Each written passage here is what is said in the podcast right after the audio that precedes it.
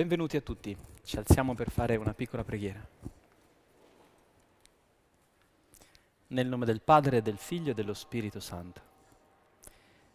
Signore, ti benediciamo, anche questa sera ci hai desiderato qui per metterci in ascolto della tua parola, che ci libera dal senso di colpa e ci immerge in una vita completamente nuova.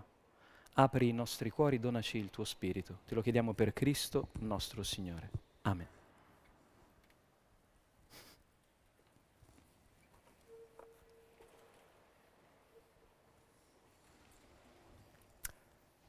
Non siamo stati noi, è finito, eh? è finito questo tema, ma dobbiamo tirare la conclusione. Ma è proprio vero che non siamo stati noi? Insomma, sembrava che fossimo noi eh, in tante occasioni in cui abbiamo sbagliato. Non c'era bisogno di leggere un libro per renderci conto che quando nella vita facciamo dei grandi errori, la nostra vita si sciupa in tante forme, lo sapevamo già quello che c'era scritto nel primo libro. Ma soprattutto eravamo molto convinti ad essere stati noi, in tutti quei momenti in cui la nostra vita ha preso una direzione che non ci è piaciuta o che ci ha mortificato o che ci ha lasciato tristi e delusi. Cioè ci siamo sentiti in colpa seriamente, non è che ci ha fatto sentire in colpa qualcuno. Quindi nel primo libro noi abbiamo tentato di contestare in realtà un prodotto che, eh, che siamo noi a partorire. Il senso di colpa è una sensazione forte che abbiamo di noi stessi. È quasi termoregolatrice. Ci serve credere che un po' è stata colpa nostra.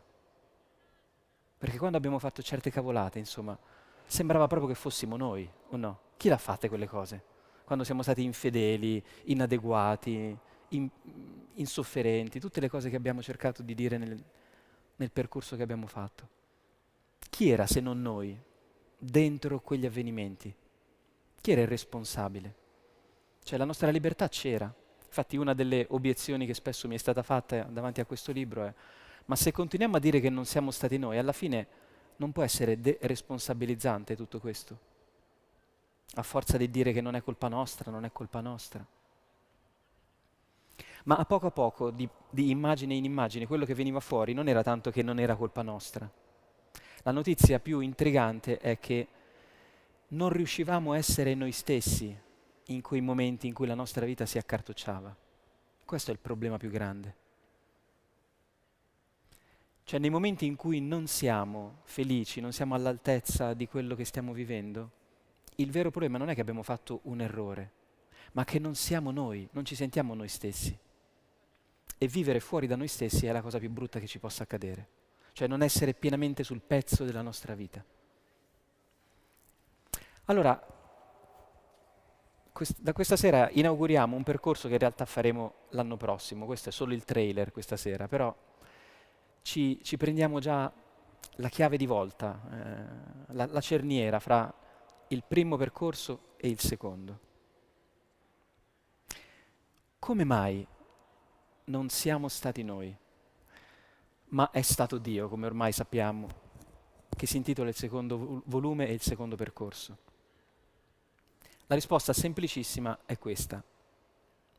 Per amore.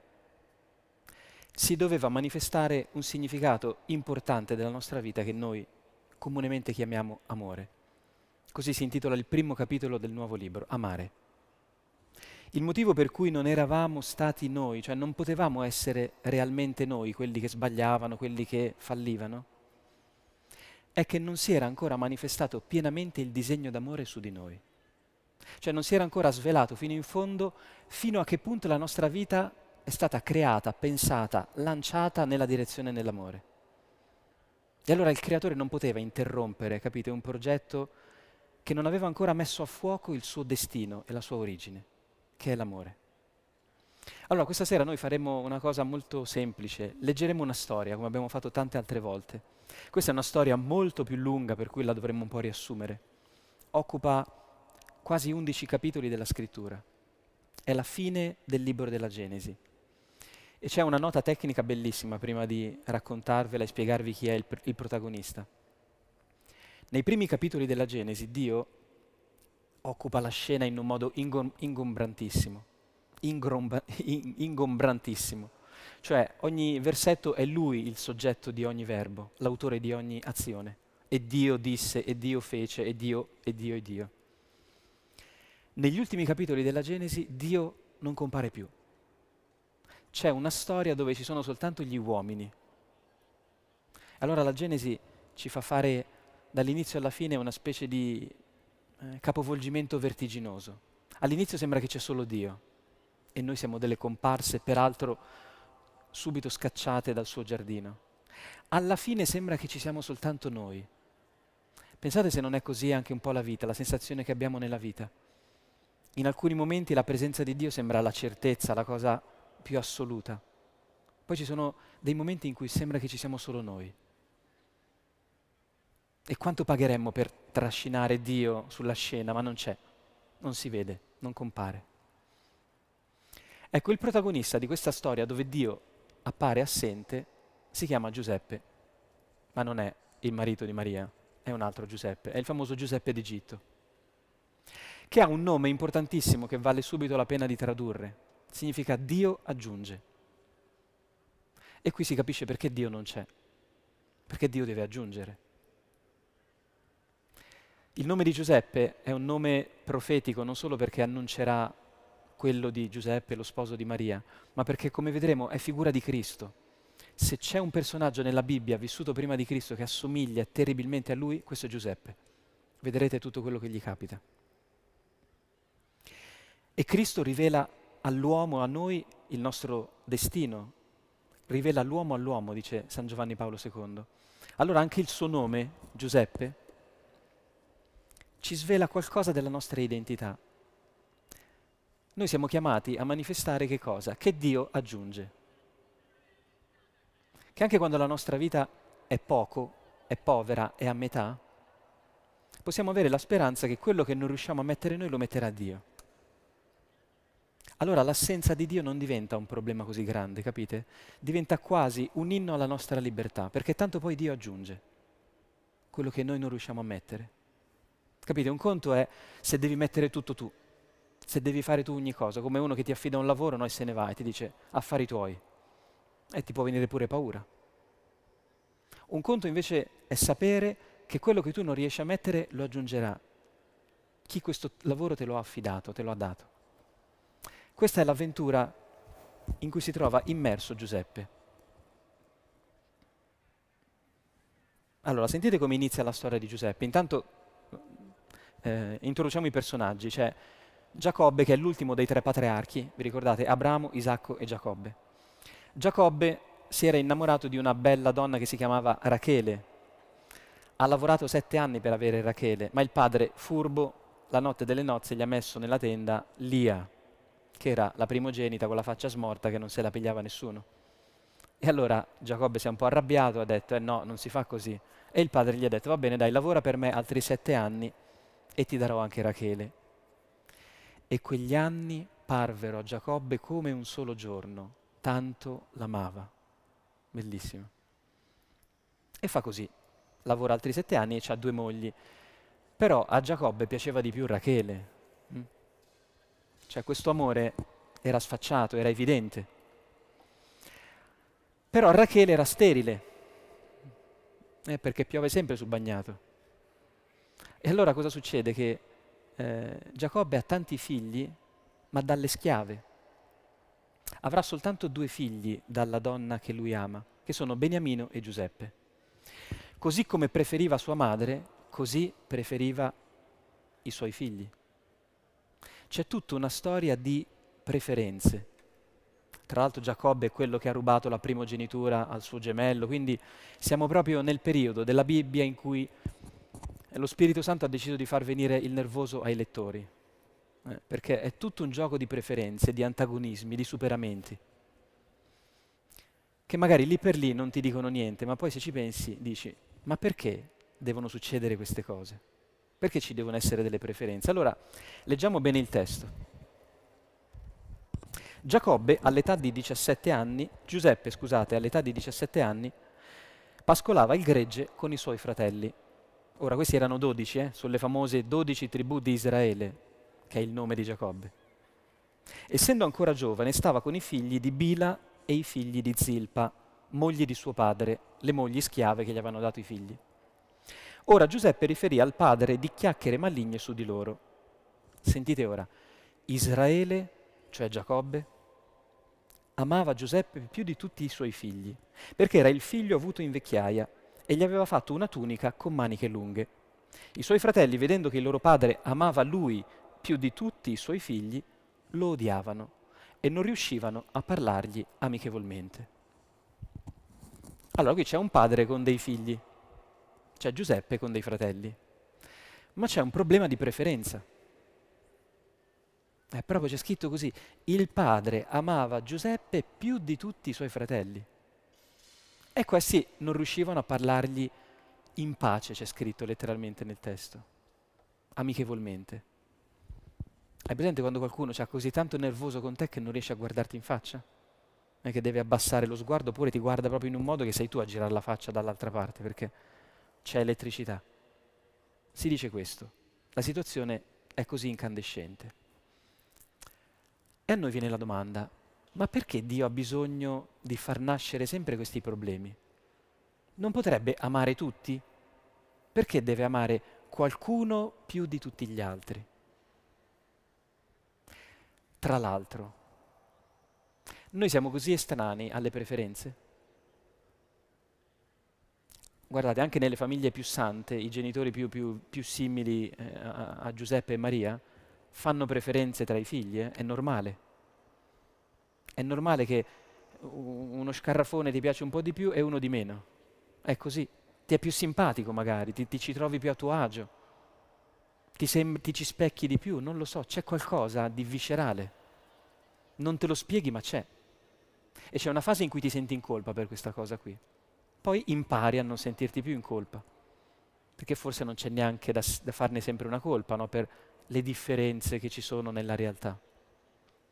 Le differenze non sono necessariamente un problema, anzi, sono la pasta, il sugo della realtà. Tra l'altro c'è un particolare nel testo Qui c'è scritto Giuseppe amava, Giacobbe amava Giuseppe più di tutti i fratelli.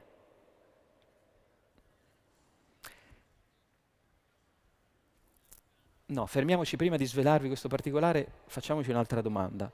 L'amore di elezione, l'amore di preferenza, è davvero così antipatico? Voi direte, sì, quando non tocca a me, molto antipatico. Ma è possibile amare qualcuno non in modo preferenziale? O amare qualcosa in un modo non elettivo? Cioè, se io scelgo di, di, di imparare a suonare l'organo, qua c'è un organo bellissimo che mi piacerebbe saper suonare ma non sono capace, io dovrò amare quell'organo in un modo speciale al punto che una parte del mio tempo lo comincio a dedicare a lui, a lei, Vivo per lei. Eh, vi ricordate le canzoni? Che inneggiavano alla musica? Cioè quando tu vai in fissa per qualcosa o per qualcuno, vuol dire che ti stai appassionando a quella cosa. Inevitabilmente non ti puoi appassionare a tutte le cose, anche se è la nostra isteria moderna, che sembra che dobbiamo fare tutto. Ma non possiamo fare tutto, possiamo fare qualcosa e poi ancora qualcosa, ma poi a un certo punto devi andare a dormire e ti devi svegliare di nuovo non puoi fare tutte le cose, non ti puoi innamorare di tutto. Mm, c'era una canzone di André e mi innamoravo di tutto. Non è possibile. Ma di qualcosa ti devi innamorare e quando tu ti innamori di una cosa, cioè cominci a nutrire un amore, la preferisci alle altre. Quando tu ordini la pizza, le altre pizze che non ordini le stai odiando per forza. Non le stai amando di amore preferenziale. Cioè per scegliere dal menù, capite, serve l'amore preferenziale. Si vive di, am- di atti di amore preferenziale. Non è possibile farne a meno. Ma ciò non significa che detesti le altre cose. Significa che sei entrato in una speciale relazione con quella cosa. Non solo. Noi abbiamo bisogno per diventare persone di sentirci guardati in un modo pre- preferenziale. Cioè uno sguardo di elezione, di preferenza ci serve per strutturarci, Se tu un bambino non lo guardi mai, non, non te lo avvicini alla guancia, come fa questo a capire che è amabile? Come creerà eh, questo segnale nel suo cuore che gli darà una solidità affettiva? Se non, se non vede che qualcuno volontariamente, liberamente, appassionatamente vuole lui in alcuni momenti.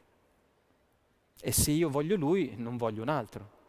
Infatti i bambini, quando sono piccoli, entrano in un sacco di, di di confronti fra di loro, no? soffrono magari di sguardi preferenziali non distribuiti equamente e, e quant'altro. Ma è l'unica via. Capite? Non c'è un modo di spalmare l'amore verso tutti così come si fa con la Nutella sulla fetta di pane. È impossibile. Quindi l'amore preferenziale, capite, non vuol dire che Dio, che Giacobbe sta facendo una scorrettezza, ma che sta incarnando l'amore verso suo figlio. Anzi, la domanda che ci potremmo fare è, noi che magari ci vantiamo di non fare preferenze, ma non è che magari non stiamo amando niente e nessuno? Che forse questo è un problema ben più grave dell'amore preferenziale? L'indifferenza cioè distribuirci in tante cose, ma tutto sommato non mettere mai il cuore e la vita da nessuna parte in modo eh, puntuale, in modo personale. Questo è ben peggio eh, che l'amore preferenziale. infatti Dio non ha paura di mostrarsi per uno che ama in modo preferenziale, odia di più la tiepidezza che non quell'amore che crea magari qualche conflitto fra di noi. Ma c'è un particolare del testo che vi dicevo che ci può anche confortare maggiormente, che è questo. La traduzione esatta del testo è Giacobbe amava Giuseppe tra i suoi fratelli, non di più. Non è l'unica traduzione possibile. E allora questo ci restituisce un'altra necessità dell'amore bisogna amare tra gli sguardi degli altri. Cioè l'amore ha anche questa, questo elemento di pubblicità, di carattere pubblico. Non è una cosa così privata come noi pensiamo. Deve esporsi agli occhi degli altri. Uno dei problemi del matrimonio, non solo il sacramento cattolico, è questa dimensione dell'amore. Quando due persone si sposano, in chiesa, in comune, dove vogliono, stanno rendendo pubblico un affare privato. Ed è un passo di maturità questo. Mettere in piazza il proprio amore. Vuol dire che quello è un bene che non riguarda solo me, ma riguarda molti altri. È un atto d'amore sposarsi. È un atto d'amore innamorarsi. Ma sposarsi vuol dire togliere le mani, la proprietà privata, il cartello è mio da quel bene che mi è capitato. E Dio fa così attraverso Giacobbe che ama Giuseppe. Ma i fratelli non accettano questa cosa.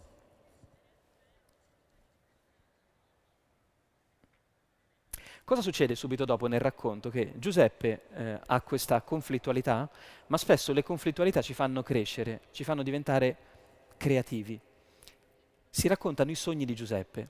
Giuseppe è un ragazzino che fin da piccolo ha un sacco di sogni.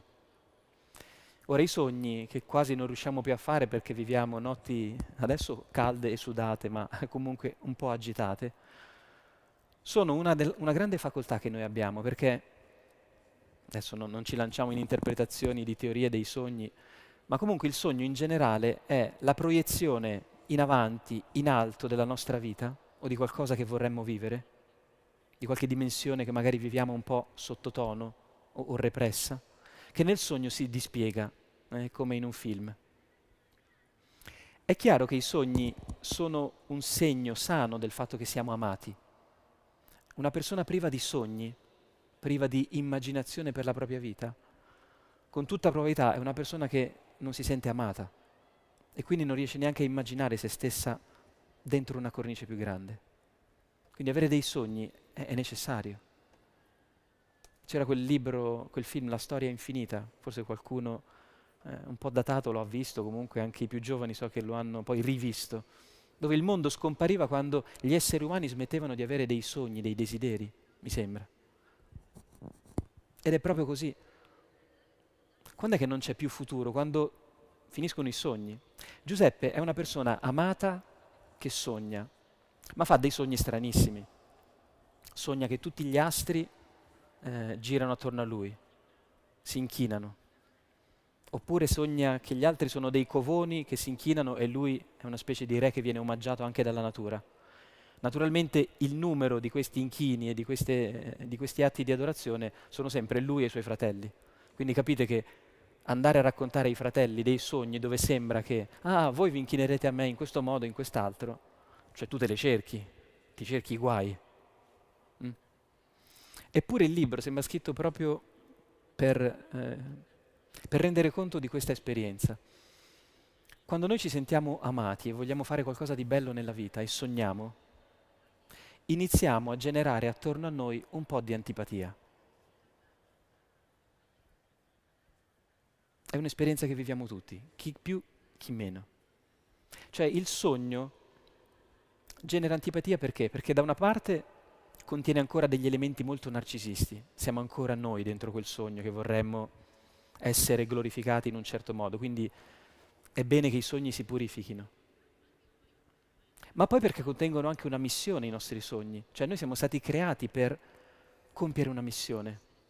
E le missioni hanno sempre qualche elemento traumatico e drammatico come sarà quella di Giuseppe.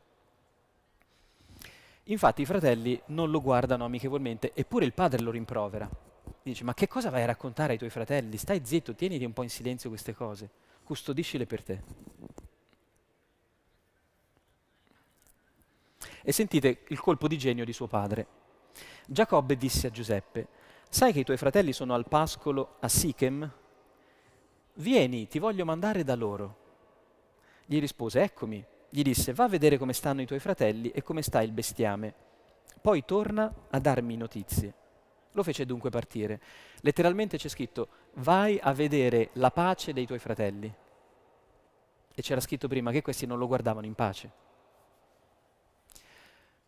Qui il racconto vuole dire che eh, ogni tanto sembra che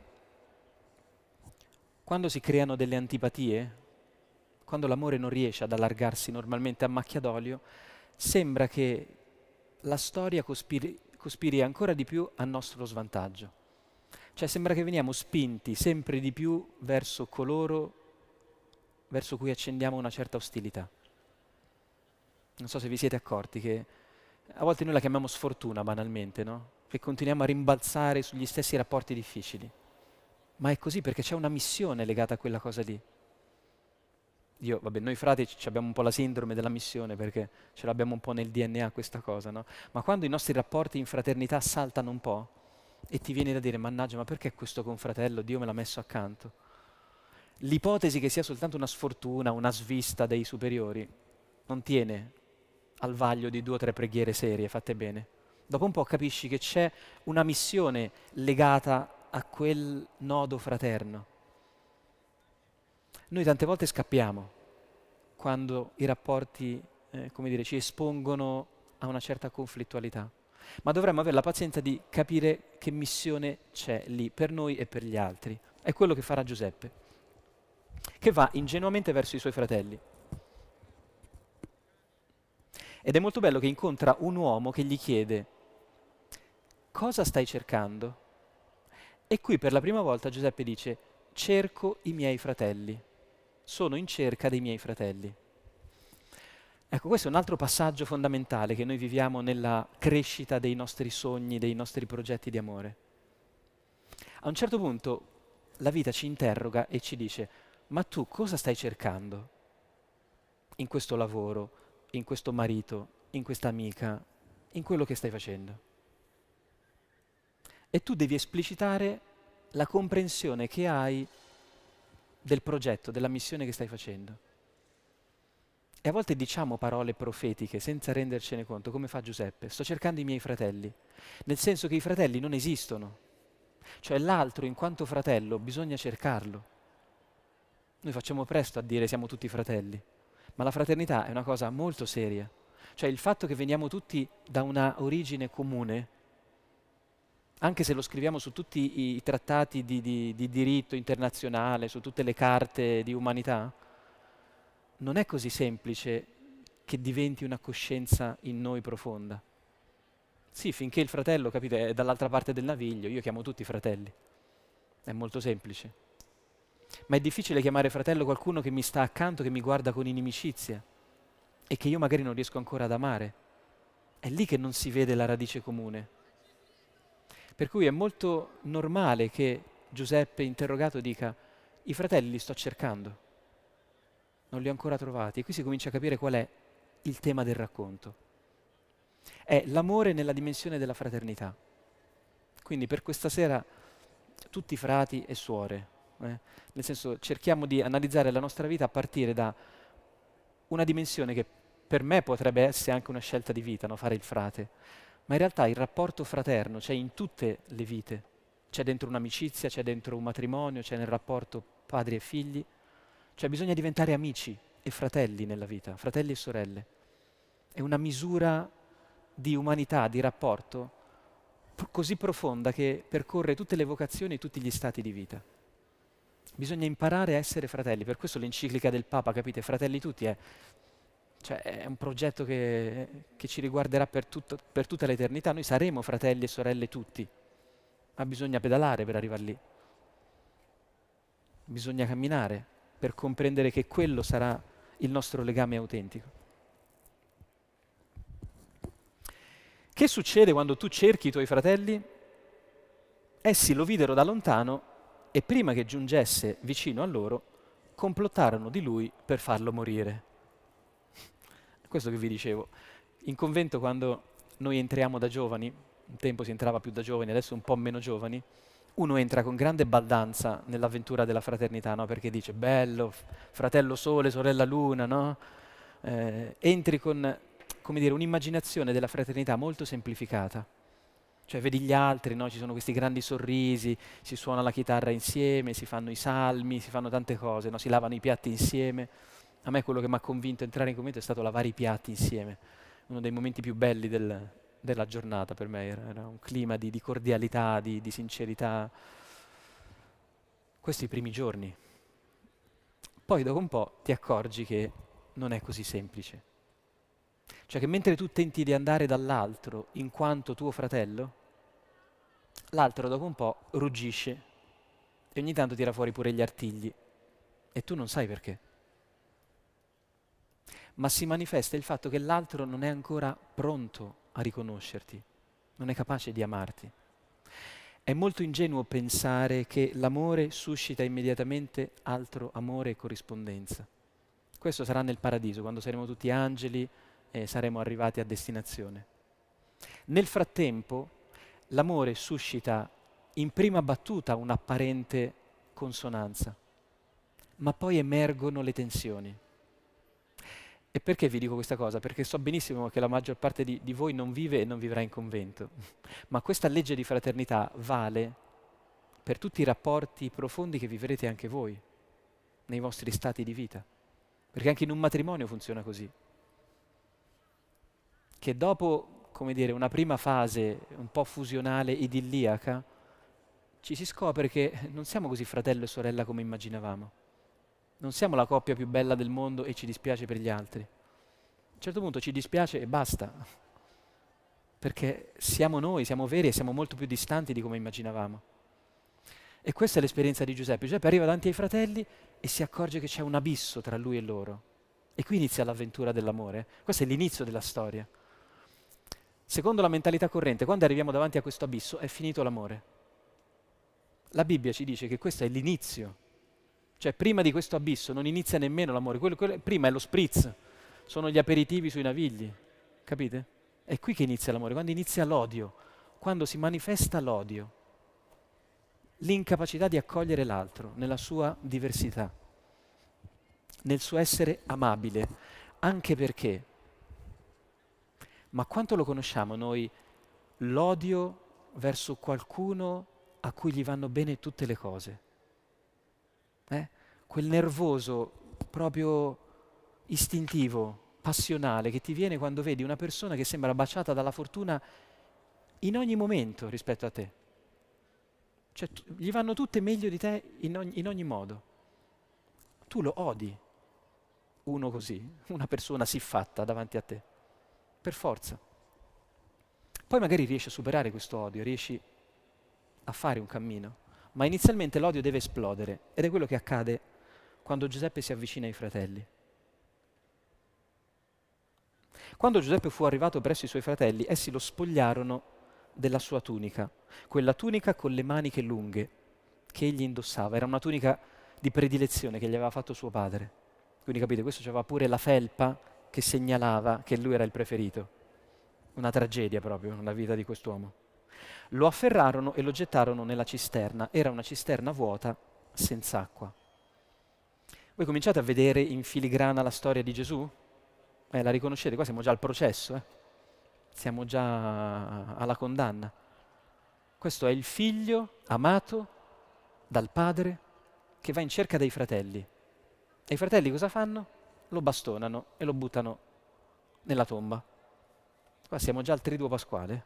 Questa è già la storia di Gesù.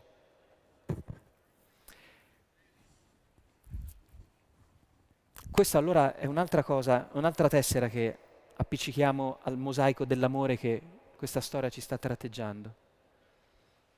Amare significa non arretrare quando scoppia l'odio e lasciarci spogliare dall'altro. È, questo è un altro passo che non facciamo tanto agilmente.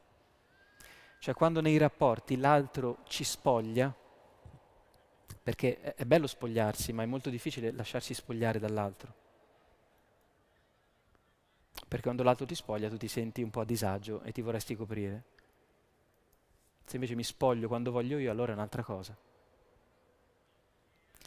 Qui lo spogliano e lo gettano via, gli tolgono quell'aura di specialità che lui pensava di avere.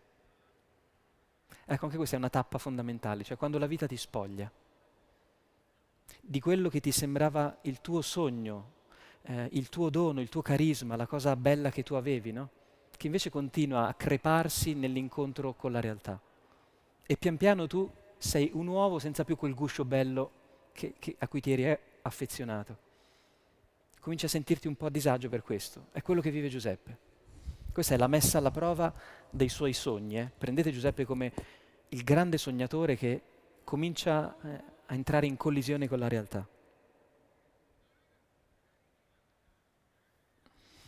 Cosa succede a Giuseppe? Lo spogliano, passano dei mercanti e lo portano in Egitto. Vi faccio un po' di riassunto adesso. In Egitto che cosa accade?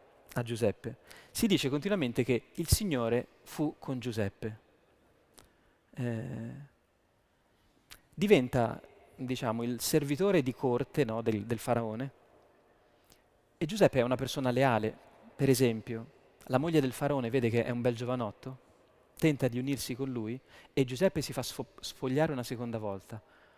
Nel senso che questa donna lo afferra, dai, stai con me. Lui, piuttosto che non fare questo errore, si lascia spogliare e rimane lì la tunica un'altra volta. Eh?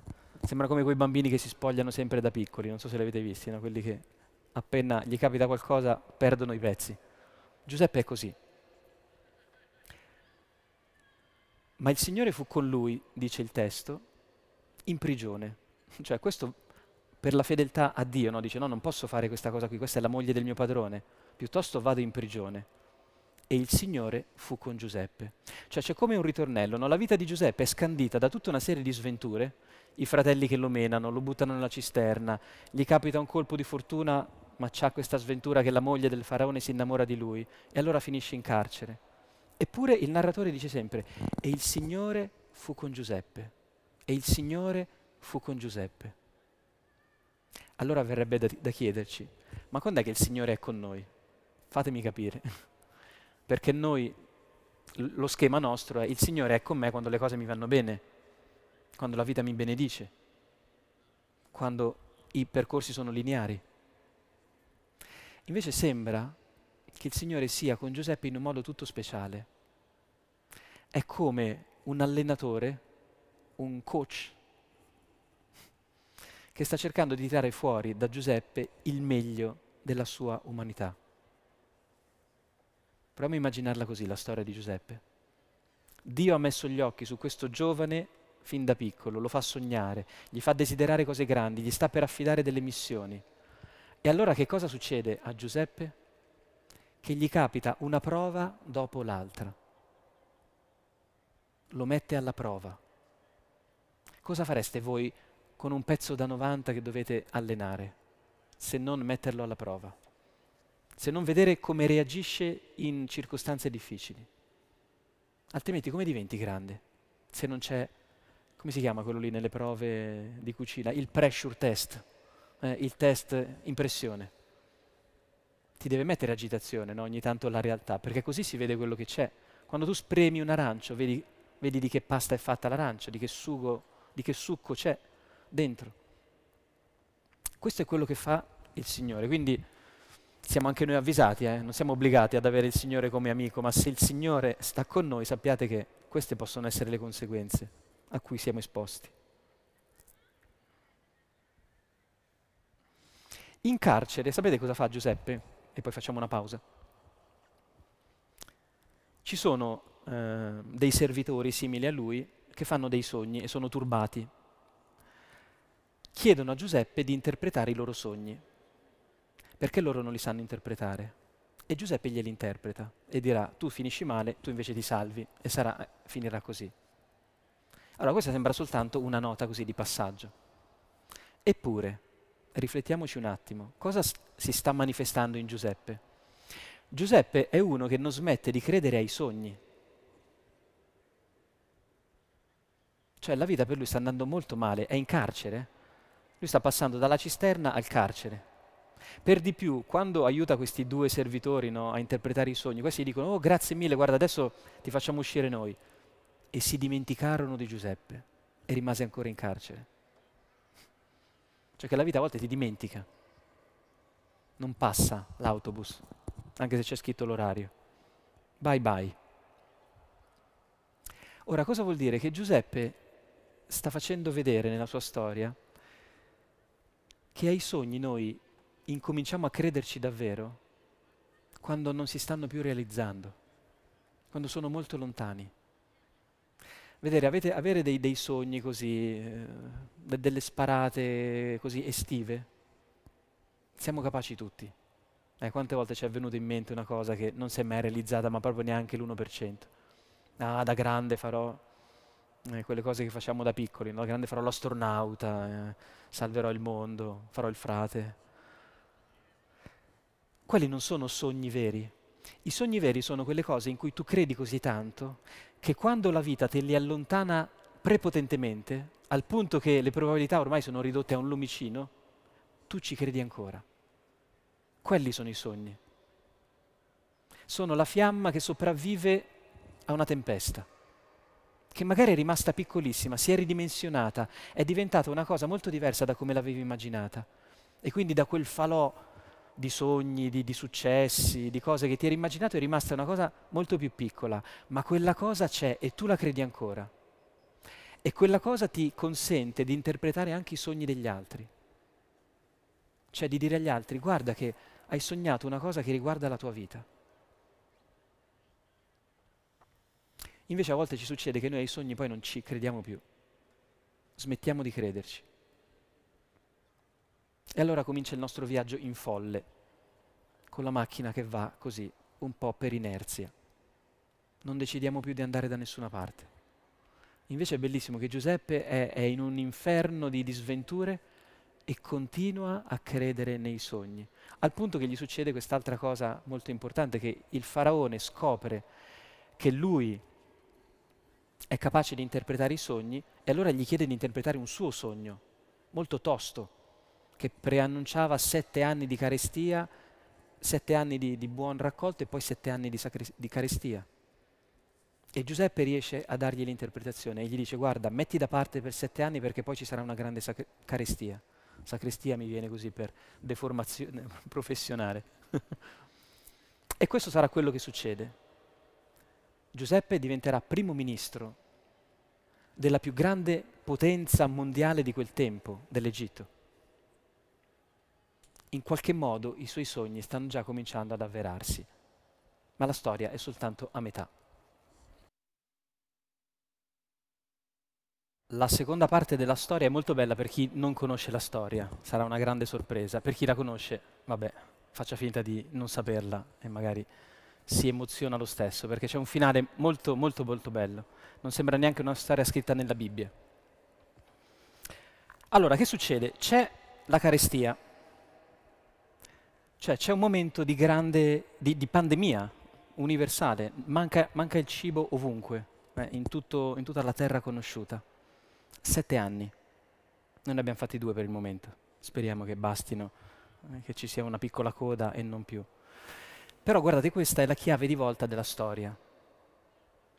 Ora è difficile uscire dai processi in cui siamo immersi no? e fare in modo sbrigativo delle riletture dall'alto, che, che non possiamo fare peraltro.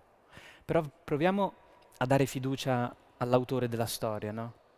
E a immaginare che forse anche questi anni così assurdi che stiamo vivendo adesso, con queste mascherine, questi vaccini, tutte queste cose qui, forse un giorno scopriremo che avevano una funzione nella nostra storia personale, magari anche nella storia dell'umanità. Sicuramente accade così nella storia di Giuseppe. C'è un fattaccio, una carestia, con la carestia si muore, si moriva e si muore ancora in tante parti del mondo, forse non da noi. Ebbene, questa carestia offre l'occasione a Dio per fare una grande riconciliazione di questa famiglia che è spaccata. Perché il vero problema non è tanto che un fratello è stato venduto e il padre sta ancora piangendo da quel giorno. C'è un problema ancora più grave. Un figlio, l'unico che era amato da quel padre, è molto lontano. Gli altri figli che sono rimasti presso il padre non conoscono ancora l'amore del padre. Guardate, questa è la grande tragedia dell'umanità. Eh? Un solo figlio, Cristo, che ormai è lontano, è asceso al cielo, non è più qui, e noi non abbiamo ancora capito l'amore del Padre. Vedete che è una miniatura della storia del mondo, questa storia. Ebbene, nella carestia che cosa succede? Che quando tu hai fame eh, vai a bussare, vai a chiedere da mangiare. I fratelli sentono che in Egitto c'è il cibo, non sanno perché, non sanno niente di Giuseppe, sanno soltanto, gli arriva questa notizia e allora vanno a chiedere da mangiare. E c'è una scena molto bella no? con i fratelli che arrivano davanti al primo ministro, che è Giuseppe, che nel frattempo però, eh, questo è andato in Egitto, e tu mandi tuo figlio in America e questo non lo riconosci più perché ha i capelli strani, è vestito in un modo singolare, non, non è più uno dei tuoi. E infatti i fratelli di Giuseppe non lo riconoscono, ma lui riconosce loro. Però sceglie di non farsi riconoscere. E qui c'è una cosa da cogliere, no? Così come non ha accettato di fondersi con la moglie del faraone, anche se ne avrebbe avuto magari occasione e anche magari un po' il diritto, eh, perché quando la vita è difficile eh, un po' di ristoro ce lo dovremmo prendere, no? Invece Giuseppe rinuncia alle scorciatoie, cioè sa che le scorciatoie non portano verso i sogni. E allora sa attendere il momento opportuno per ogni cosa e fa così anche coi fratelli. Cioè sarebbe stato molto facile lì togliere la maschera e dire sono io. Forse se l'avesse tolta in quel momento, tra l'altro, ci sarebbe stata un po' di ira, un po' di rabbia. Infatti c'è un, un passaggio eh, molto commovente, raffinatissimo nel testo, che dice così. Dopo che parla con loro, non si accorgevano che Giuseppe li capiva, dato che tra lui e loro vi era l'interprete, no? Cioè Giuseppe stava a questo teatrino, si faceva tradurre i suoi fratelli facendo finta di non capirli, ma lui li capiva. E dopo aver parlato con loro così c'è scritto, allora egli andò in disparte e pianse. Ecco, questa capacità no, di metterci ogni tanto da parte e versare le lacrime, anziché buttare subito addosso all'altro la nostra sofferenza. Questo è quello che Giuseppe ha imparato nel tempo, da sempre. Potremmo dire così, il frutto dell'amore, cioè quando noi veniamo amati, impariamo questo. Impariamo a essere persone che non reagiscono di pancia. Questo è il segno che siamo amati, che abbiamo assimilato l'amore che contiamo almeno fino a 10, magari pure fino a 100. Perché? Perché abbiamo capito che l'amore ha dei tempi lunghi di realizzazione. L'amore non è quella cosa istantanea che si compie in un attimo. E allora anche qui Giuseppe rivela di essere una persona che ha, sta assimilando la logica dell'amore. Dice no, aspetta, io devo aspettare. Qui sta succedendo una grande occasione. E guardate, questa è la regola pure nelle vocazioni, nei fidanzamenti. Che cosa bisogna fare nei fidanzamenti? Questa famosa castità, al di là degli aspetti tecnici, che cos'è? È non bruciare le tappe. È aspettare il momento per fare una cosa che duri per tanto, per sempre. Questo fa Giuseppe. Potrebbe regolare i conti in modo sbrigativo, come facciamo noi tante volte, che buttiamo fuori le cose. Oppure aspettare il momento opportuno. E qual è il momento opportuno che intuisce Giuseppe? Aiutare i suoi fratelli a fare tutto il percorso che devono fare per potersi anche loro riconciliare con il loro errore. Questo è un altro errore che tante volte facciamo pensiamo che gli altri siano già alla stessa maturità che abbiamo noi. Pensiamo che gli altri siano già allo stesso livello in cui siamo noi. Invece dobbiamo aspettare che gli altri facciano i loro passi, altrimenti certe parole, certi gesti non, non, li arri- non li possono cogliere. E sapete come farà Giuseppe per aiutare i suoi fratelli a fare questo percorso? Geniale. Li rimanda a casa e gli dice andate a prendermi Beniamino, si informano, dice raccontatemi un po' com'è la vostra famiglia. Eh, abbiamo altri fratelli, ce n'è uno piccolo che è il preferito dal padre, no? Gli dice, portatemelo qui. E questi cominciano a tremare, dice, no, ma quello, quello ha già perso l'altro figlio preferito, se perde pure questo muore di infarto. E Giuseppe dice, no, no, portatemelo, convincete vostro padre. I fratelli non capiscono subito, non mangiano subito la foglia, ma le cose che stanno succedendo li stanno riportando sul luogo del delitto. L'amore preferenziale. Perché la vita ci riporta sul luogo del delitto. Finché una cosa tu non la capisci, ti risuccede una seconda volta e poi una terza.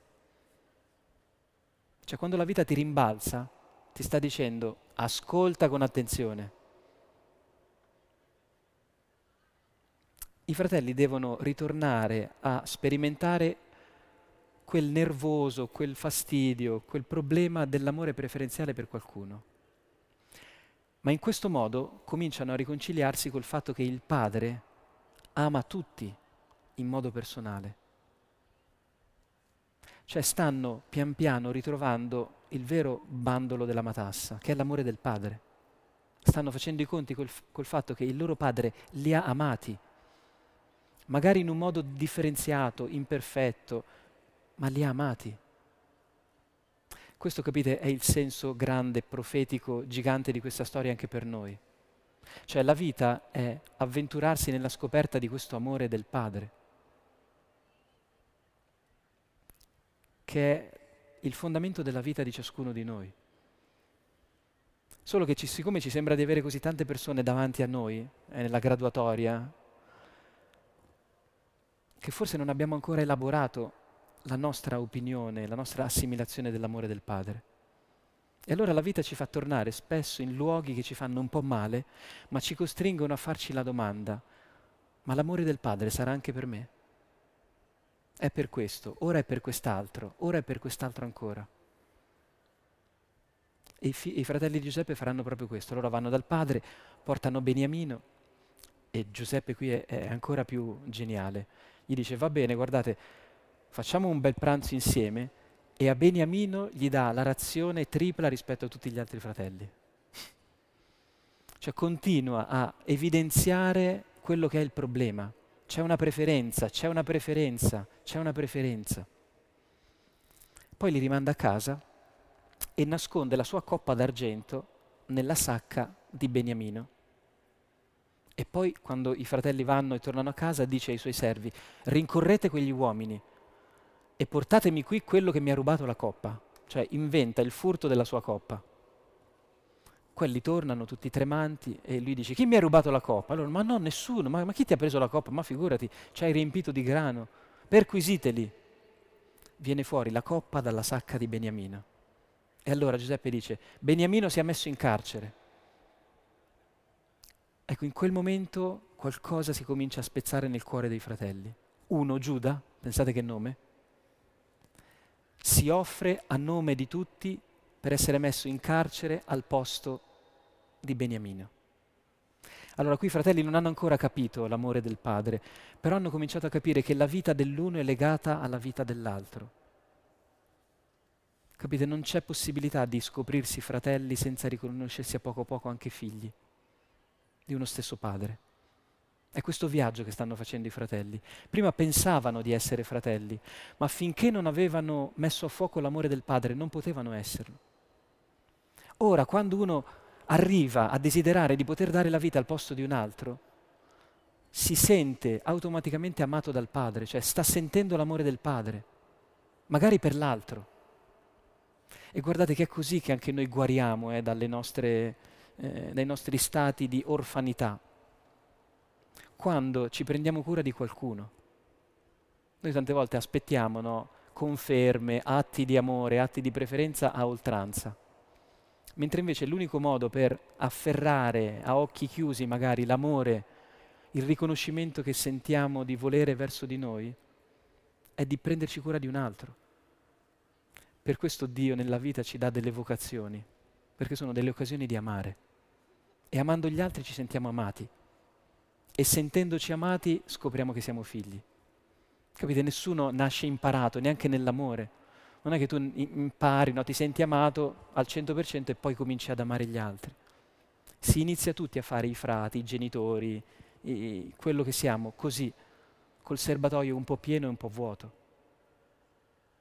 Però poi facendo la strada quel serbatoio si riempie. Soprattutto nelle circostanze più amare, più assurde, più complicate dove la vita continua a riportarci. Finché non abbiamo capito che non c'è da avere né rabbia né paura, c'è soltanto da bucare un pallone invisibile di amore che è per noi e pure per gli altri, di pace, di benevolenza, di, di fraternità e di amicizia. È quello che sperimentano loro in questa storia. In che modo?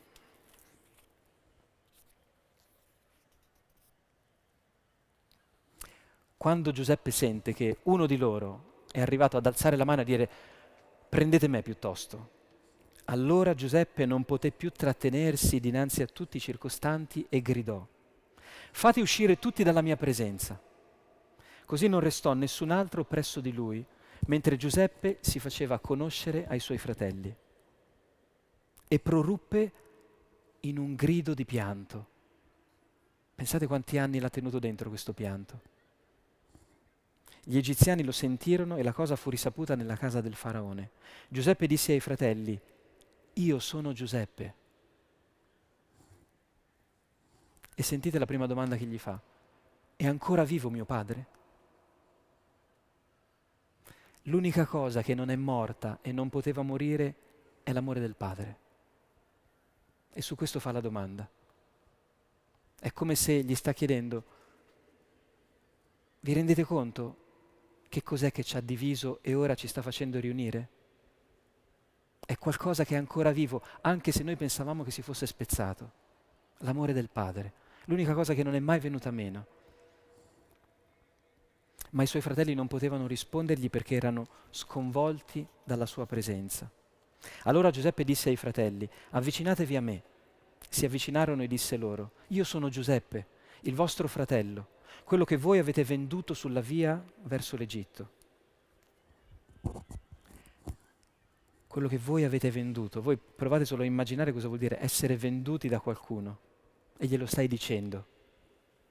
E subito dopo aggiunge, ma ora non vi rattristate e non vi cruciate per avermi venduto qua giù, perché Dio mi ha mandato qui prima di voi per conservarvi in vita. Perché già da due anni vi è la carestia nella regione e ancora per cinque anni non vi sarà né aratura né mietitura. Dio mi ha mandato qui prima di voi, per assicurare a voi la sopravvivenza nella terra e per farvi vivere una grande liberazione. Dunque, non siete stati voi a mandarmi qui, ma Dio. Sarebbe meglio non commentarle, eh, queste parole. Capite il percorso che abbiamo fatto e che stiamo per iniziare. Giuseppe, nel suo dolore, sua, nel suo itinerario sofferto, che è figura di quello di Cristo, ha svelato questa cosa, che la nostra umanità è capace di fare un viaggio pazzesco, che sfugge a qualsiasi Google Maps, a qualsiasi programmatore di viaggi noi possiamo immaginare. Il viaggio qual è? Che tu inizi a vivere e a sognare una vita piena, una felicità, l'itinerario poi si sconvolge terribilmente, ti succedono cose che non avevi messo in conto, che ti strappano tutte le lacrime dagli occhi, che ti disorientano, ma attraverso questi dolori tu non solo ti liberi da tutti i sensi di colpa che ti inseguono come cani impazziti che, che abbaiano, ma addirittura arrivi a vedere e a credere che tante cose che sono successe e non successe nella tua vita Benedetto Dio che sono successe e non successe, perché? Perché diventano strumenti di liberazione per te e per gli altri per una vita più grande. Non solo non è colpa mia e non è colpa vostra, ma è stato Dio, dice Giuseppe. Capite che ci vuole un cuore dilatato per dire questa cosa, perché noi ci interromperemmo dopo la seconda sillaba se abbiamo ancora la rabbia, il rancore, se non abbiamo perdonato. Se non abbiamo accettato la nostra storia, non riusciremmo a dire queste cose. Giuseppe, stando nelle tenebre, nel carcere, nel silenzio, aspettando, invece è come se ha trovato in fondo al suo cuore una speranza enorme, grandissima, che non solo la sua storia vale, ma la sua storia può salvare quella degli altri, può diventare annuncio, annuncio di che cosa? Di un criterio di Dio, anche quando la vita sembra un fallimento, sembra una cosa andata alla deriva, bisogna aspettare di vedere quello che Dio può fare, che cosa può far sorgere dalle macerie più incomprensibili. Sembrava una storia schifosa la nostra. La nostra è una famiglia che non bisognava nemmeno scrivere la storia di noi. Invece è stato Dio a farci passare attraverso tutto questo per cosa? Per diventare un segno di speranza per tutti. Giuseppe è la cosa più simile a Cristo che c'è nell'Antico Testamento ed è una storia orribile da un punto di vista umano, vi rendete conto? È una storia di odio, di inimicizia, di, di vendita, di, di, cose terribili. Ma Giuseppe riesce a rileggerla in una chiave assolutamente inimmaginabile. Non solo non siete stati voi, è stato Dio. Guardate, quando Dio ci ha riconciliato in Cristo e l'ha fatto arrivare fino alla croce, è questo che ci ha voluto dire. Padre, perdonali perché non sanno quello che fanno. Non siete stati voi, è stato Dio a fare questa cosa. Non siamo stati noi ad ammazzare Gesù, è stato Dio a darci suo figlio. Capite che le due cose confinano, ma sono diametralmente opposte. Da una parte c'è solo la nostra tristezza per aver fatto degli errori, dall'altra c'è la gioia di Dio di annunciarci che cosa? Che non ci siamo messi in testa noi di vivere e di dover vivere all'altezza di una vita così grande, così bella, così meravigliosa. È stato Dio che si è messo in testa un giorno di darci la vita e di crearci a sua immagine e somiglianza. Sapete come c'è scritta questa cosa nel Nuovo Testamento, che sembra una parafrasi della storia di Giuseppe? Carissimi, è la prima lettera di Giovanni. Amiamoci gli uni gli altri perché l'amore è da Dio. Chiunque ama è stato generato da Dio e conosce Dio. Chi non ama non ha conosciuto Dio, perché Dio è amore. In questo si è manifestato l'amore di Dio, Dio ha mandato nel mondo il suo figlio unigenito perché noi avessimo la vita per mezzo di lui. In questo sta l'amore. Non siamo stati noi ad amare Dio, ma è Lui che ha amato noi e ha mandato il suo figlio come vittima di espiazione per i nostri peccati. Vedete, quello che a noi ci sfugge, la parola che manca, il verbo che manca, il primo capitolo di questo libro, è amore, amare. Non eravamo noi, non potevamo essere noi perché non c'era ancora l'amore, non, ne, non era visibile che quello che stavamo tentando di fare era amare, ma amare come Dio. È chiaro che abbiamo tentato di amare in un modo ridicolo finché non abbiamo visto l'immagine di Dio davanti a noi. Per questo non possiamo essere colpevoli finché l'immagine dell'amore compiuto non si manifesta davanti ai nostri occhi. Cioè finché non fosse arrivato nel mondo Cristo, non potevamo essere noi, perché non si era ancora svelato il progetto sulla nostra umanità. E anche se Cristo è arrivato duemila anni fa, ciascuno deve vivere questo incontro. Finché uno non incontra in Cristo l'immagine compiuta della propria umanità, non è ancora nato.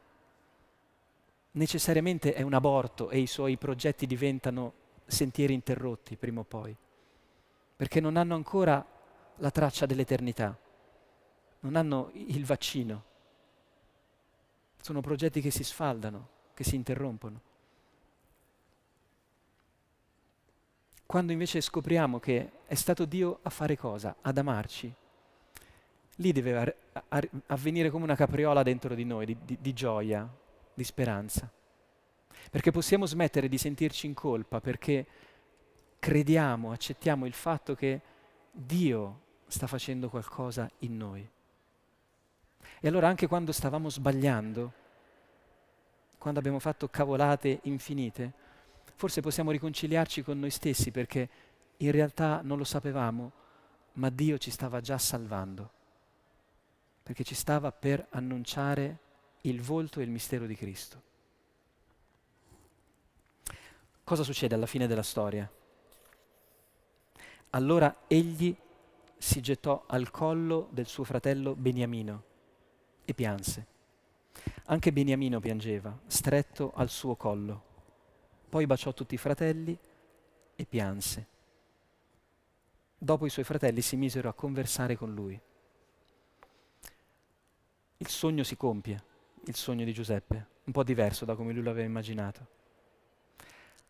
E sulla scena che cosa rimane? Rimangono degli esseri umani che si abbracciano, che piangono e che parlano.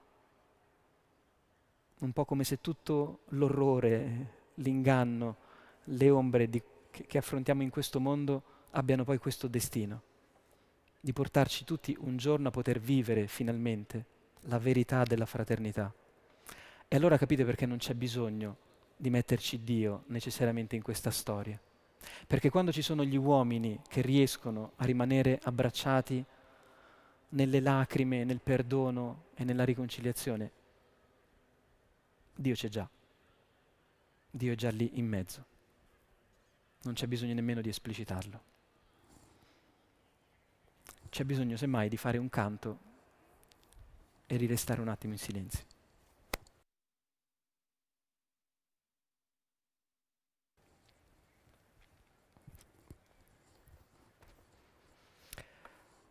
Concludiamo. Allora, la tesi è molto semplice. Quando è che smettiamo di sentirci in colpa? Quando è che usciamo definitivamente dal senso di colpa? La potremmo dire così. Immaginate di aver fatto una cosa terribile, eh? un errore molto grave, un fatto tosto siete ritenuti colpevoli di questa cosa. Un giorno finalmente si scopre che il vero colpevole non siete voi, ma è un altro. Eh, come potete sentirvi quel giorno? Ah, e eh, lo dicevo io che non ero io. Eh? Un bel sollievo. Ecco, quello che abbiamo tentato di dire questa sera, alla fine di questo percorso, è che non siamo stati noi, perché il colpevole, cioè l'autore della nostra vita, è Dio. Allora, che dobbiamo fare adesso? Quando tu scopri che non sei stato tu ma è stato un altro, quest'altro lo devi conoscere, visto che non è il colpevole, ma l'autore di qualcosa che può ancora trasformarsi, la nostra vita. Il secondo libro è il, i, gli incontri che se Dio vuole, eh, prima parlavamo con Don Marcello, come sarà il prossimo autunno? Eh, chi lo sa, preghiamo e vediamo. Saranno che cosa? Saranno i misteri della vita di Cristo, in modo molto semplice dalla nascita fino all'ascensione, i momenti più classici della sua vita. Guardando lui troveremo sempre e più accuratamente noi stessi. Questo è quello che è successo a milioni di persone prima di noi. Guardando il volto di Cristo hanno scoperto la più profonda loro identità. E quindi se Dio vuole, l'anno prossimo faremo questo viaggio. Dalla nascita fino all'ascensione contempleremo nell'umanità di Cristo la vita divina che anche noi abbiamo ricevuto nel battesimo e che noi possiamo vivere, soprattutto se la guardiamo, la contempliamo e ce ne innamoriamo. Per cui buona estate, eh, gli incontri presumibilmente li inizieremo a ottobre e nei soliti modi ormai siamo noi, troverete le indicazioni e, e le date di questi incontri che ci auguriamo non, non debbano subire come quest'anno le interruzioni a causa del Covid, ma ormai siamo allenati a tutto e la storia di Giuseppe ci ha stasera ricordato che se anche dovremmo fare ancora un po' di cisterna e, e di prigionia, il frutto comunque non mancherà se Dio vuole. Diciamo insieme la preghiera dei figli e dei fratelli.